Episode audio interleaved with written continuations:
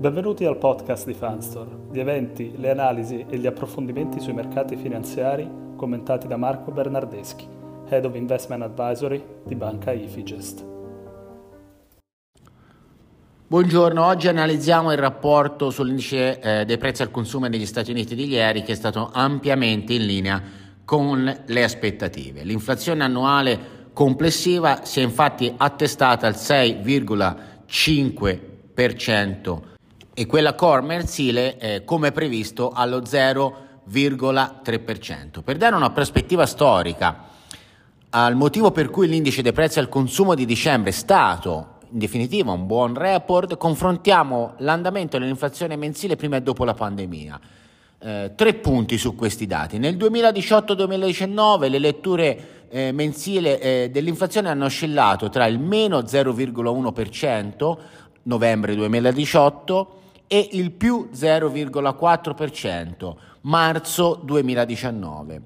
L'indice dei prezzi al consumo core si è mosso in una fascia più stretta, ovviamente, da 0, più 0,1 agosto 2018 a più 0,3 gennaio 2018. I picchi post crisi pandemica sono stati raggiunti nel giugno 2022.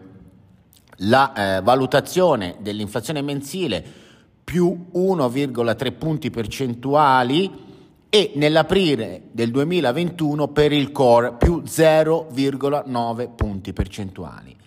Entrambi sono in calo da allora, anche se in modo discontinuo. Le letture eh, di eh, dicembre eh, emesse e riportate ieri sono rientrate quindi nella fascia 2018-2019. La tendenza generale al ribasso dai loro picchi suggerisce che le letture del mese scorso sono sostenibili. Da notare è che sebbene il presidente Powell si sia concentrato sugli squilibri del mercato del lavoro e sull'inflazione salariale piuttosto che sull'inflazione generale dei prezzi, il rapporto dell'inflazione eh, fa da supporto all'idea che quest'ultima si stia orientando verso gli obiettivi della Federal Reserve. I mercati hanno certamente interpretato il rapporto in questa luce, come vedremo nel prossimo argomento seguente sui dati. E andiamo a vederli questi dati. I, come i future sui Fed Funds, quindi sui tassi in, pro, eh, prospettici della Federal Reserve, sui treasury, hanno reagito al rapporto. In primo luogo, ecco le variazioni della probabilità dei Fed Funds, quindi dei tassi di interesse della Federal Reserve, e per le prossime tre decisioni eh, del Federal Open Market Committee. Per la riunione del 1 febbraio le probabilità di un rialzo di 25 punti base sono aumentate al 96% rispetto al 77% del giorno prima. Le probabilità di un rialzo di 50 punti base sono scese dal 23 al 4%. Per la riunione del 22 marzo le probabilità di un altro aumento di 25 punti base sono salite all'80% rispetto al 66% del giorno precedente. Questo porterebbe i Fed Funds 4, nella fascia 4,75-5%. Dopo queste due riunioni i future danno meno del 50% di probabilità di ulteriori rialzi dei tassi. Guardando alla fine del 2023, ecco le probabilità per i quattro scenari più probabili dopo l'ultima riunione del Federal Open Market Committee dell'anno il 13 dicembre. Fa, fascia dei tassi 4,25-4,50 al 35%. Ciò implica due tagli dei tassi di 25 punti basi ciascuno nel secondo trimestre 2023. Fascia di tassi 4,50-4,75%, 27% di probabilità fascia 4, 4,25, 21% di probabilità, fascia 4,75, 4,50, 9% di probabilità. Infine, tre punti sulla risposta del mercato dei treasury delle obbligazioni governative statunitensi. Rendimenti a due anni sono scesi di 8 punti base, 4,15%, il livello più basso dal 5 ottobre. I rendimenti decennali sono scesi di 11 punti base al 3,44%, il livello più basso dal 15 dicembre. La differenza di rendimento tra i decennali e i biennali si, annes- si attesta a 0 a 0,70 punti. In negativo un divario ancora ampio che continua a segnalare che la politica della Fed è ancora molto restrittiva rispetto al tasso di interesse neutrale. Da ciò si evince che i mercati esprimono, come anche elencato nel nostro podcast precedente, un elevato grado di convinzione sulla futura politica della Federal Reserve. Si aspettano aumenti minimi dei tassi nei prossimi due incontri, poi una pausa e infine tagli dei tassi nel 2023, sempre in questo anno. Come abbiamo notato all'inizio della settimana, questa visione è molto lontana dalle indicazioni ufficiali. Proprio il mese scorso il committee, il direttorio, ha previsto un tasso a fine 2023 del 5,1%. I funzionari della Federal Reserve hanno ancora una settimana di tempo prima di entrare nel tradizionale periodo di blackout eh, che eh, prelude alla riunione per convincere i mercati che la loro visione dovish è sbagliata, la loro visione troppo ottimistica in tema di tassi. Finora hanno avuto poca fortuna su questo fronte, quindi vedremo se aumenteranno la loro retorica nella prossima settimana. Come ultimo argomento prendiamo le richieste iniziali di disoccupazione negli Stati Uniti che sarebbero state eh, lette sicuramente in tono ribassista dai mercati se il rapporto dell'inflazione non fosse stato eh, buono.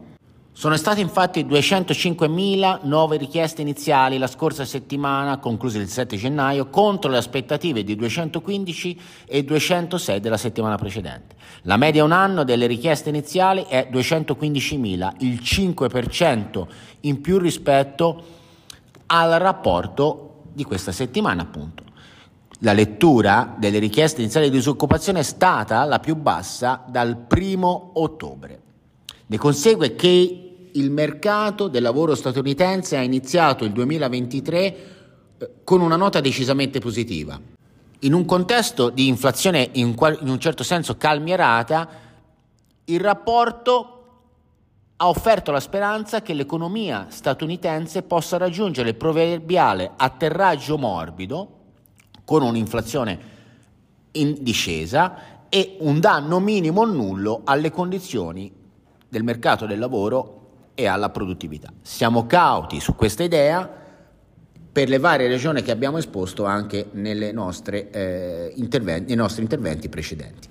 Cioè, dopo una sfilza eh, di dati e numeri per inquadrare inflazione e eh, mercato del lavoro, diciamo un pochino noiosa ma doverosa per eh, dare un contesto eh, e una spiegazione all'andamento del mercato delle ultime settimane, andiamo anche a fare riferimento in maniera un pochino più dinamica operativa a quello che è stato il movimento del Nasdaq ed è perché questo movimento era eh, nelle carte, ce lo aspettavamo. Il Nasdaq è stato statisticamente, è statisticamente ancora molto in ipervenduto rispetto allo standard Poor's 500. Sono tre deviazioni standard sulla base dell'andamento tipico statistico di 100 giorni all'inizio del 2010. Quando il Nasdaq è stato così pervenduto alla fine del maggio 2022, è riuscito a fare un balzo del 9% eh, una volta e anche una seconda volta fino a un ulteriore 16%, e ce lo ricordiamo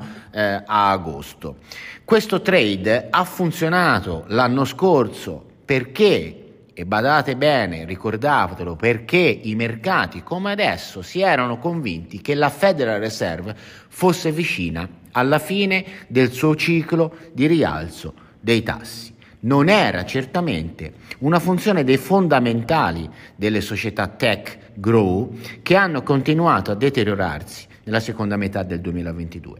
Lo stesso trade si ripresenta adesso, eh, sta già iniziando a funzionare, quindi una forza relativa di Nasdaq rispetto allo Standard Poor's 500. Molte cose possono andare storte, cambiamenti della politica della Federal Reserve, l'abbiamo ampiamente detto prima, annunci rispetto agli utili, ma è ovvio che il Nasdaq inizia l'anno con molte cattive notizie già incorporate nei prezzi delle azioni e sul supporto di forza relativa rispetto allo Standard Poor's 500 che ha lavorato bene nelle scorse settimane.